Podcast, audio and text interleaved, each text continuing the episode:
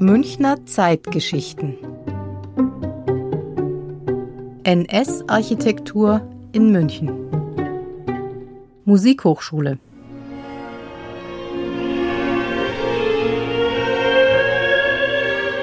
München, AC-Straße 12, Hochschule für Musik und Theater. München, AC-Straße 12, Führerbau.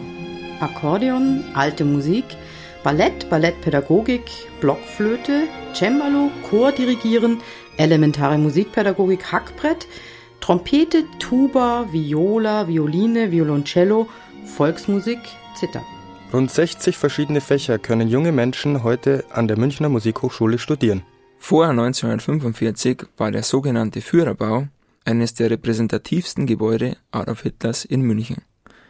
Architektonisch lässt sich dieser Bau in den reduzierten Klassizismus einordnen. Klassizismus, künstlerischer Rückgriff auf antike griechische und römische Architektur, Mitte des 19. Jahrhunderts. Die monumentale Architektur zeigt den Machtanspruch der Nationalsozialisten. Reduzierter Klassizismus, hart, kantig, grob, geradlinig, keine Schnörkel, keine Ornamente. So wie der neue Mensch, den die Nationalsozialisten schaffen wollen. Der 85 Meter lange und 45 Meter breite Bau ist mit geschliffenen Kalksteinplatten verkleidet. Die zeitlosen Natursteinplatten verstecken die moderne Stahlbetonkonstruktion. Sieht aus wie für ein tausendjähriges Reich gebaut. Die Fassade ist durch zwei identische Eingangsportale gegliedert. Wegen der Symmetrie. Ein Eingang hätte auch gereicht. Der Führerbau wurde 1937 nach den Plänen des Architekten Paul Ludwig Trost fertiggestellt. Münchner Abkommen. Unterschrieben am 29. September 1938 in Hitlers Büro im Führerbau in München. England, Frankreich, Italien und Deutschland beschließen die Abtretung des bisher tschechischen Sudetenlandes an das Deutsche Reich.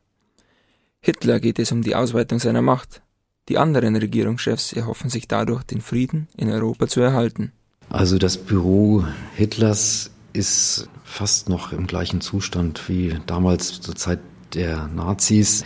Der Kamin ist noch da, die Bücherwand ist noch da, der Leuchter an der Decke ist noch da. Es ist gespenstisch, wenn Sie da reinkommen, wenn Sie den Raum betreten und sich vorstellen, was von diesem Raum mal ausgegangen ist. Es gibt ähm, Lehrer, die sagen, in dem Raum kann ich nicht arbeiten, ich weigere mich in dem Raum zu unterrichten. Alexander Krause ist der Kanzler der Münchner Musikhochschule. Das ist der Verwaltungsleiter, also zuständig für Finanzen, rechtliche Fragen, Personalangelegenheiten und die Räume. Mittwoch, 2. März, 13.15 Uhr, Mittagsmusik der Liedgestaltungsklasse. 14 Uhr, offene Masterclass. Hallo, ich bin die Barbara, bin 23 Jahre alt, studiere Kirchenmusik und komme aus München.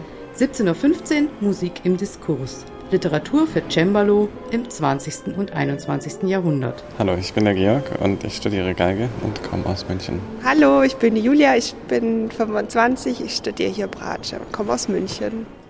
19 Uhr, Tage der Kammermusik. Mein Name ist Imans, ich komme aus Lettland und studiere in München seit vier Jahren.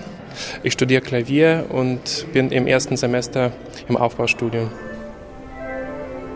Seit 1957 werden in der Arzestraße 12 Studenten aus aller Welt in Musik und Theater ausgebildet. Dieses Gebäude war eines der wenigen großen intakten Gebäude nach dem Krieg. Das ehemalige Büro Hitlers wird heute für Ensembleübungen, Vortragsveranstaltungen und Empfänge genutzt, also genauso wie jeder andere Raum im Haus auch. Ich glaube, im Großen und Ganzen hat die Übernahme durch die Musikhochschule auch ihren Sinn gehabt. Die Jugend international, viele, viele ausländische Studenten, dann die Musik als solches hat ja auch eher etwas Friedliches und etwas Friedensstiftendes. Ich denke, das ist eine ideale Verwendung für so ein äh, verseuchtes Gebäude. Der ehemalige Präsident Professor Helmschrott hat mal von Exorzismus durch Musik gesprochen. Das finde ich ein sehr, sehr schönes Zitat. Das ist das, was wir hier wirklich machen.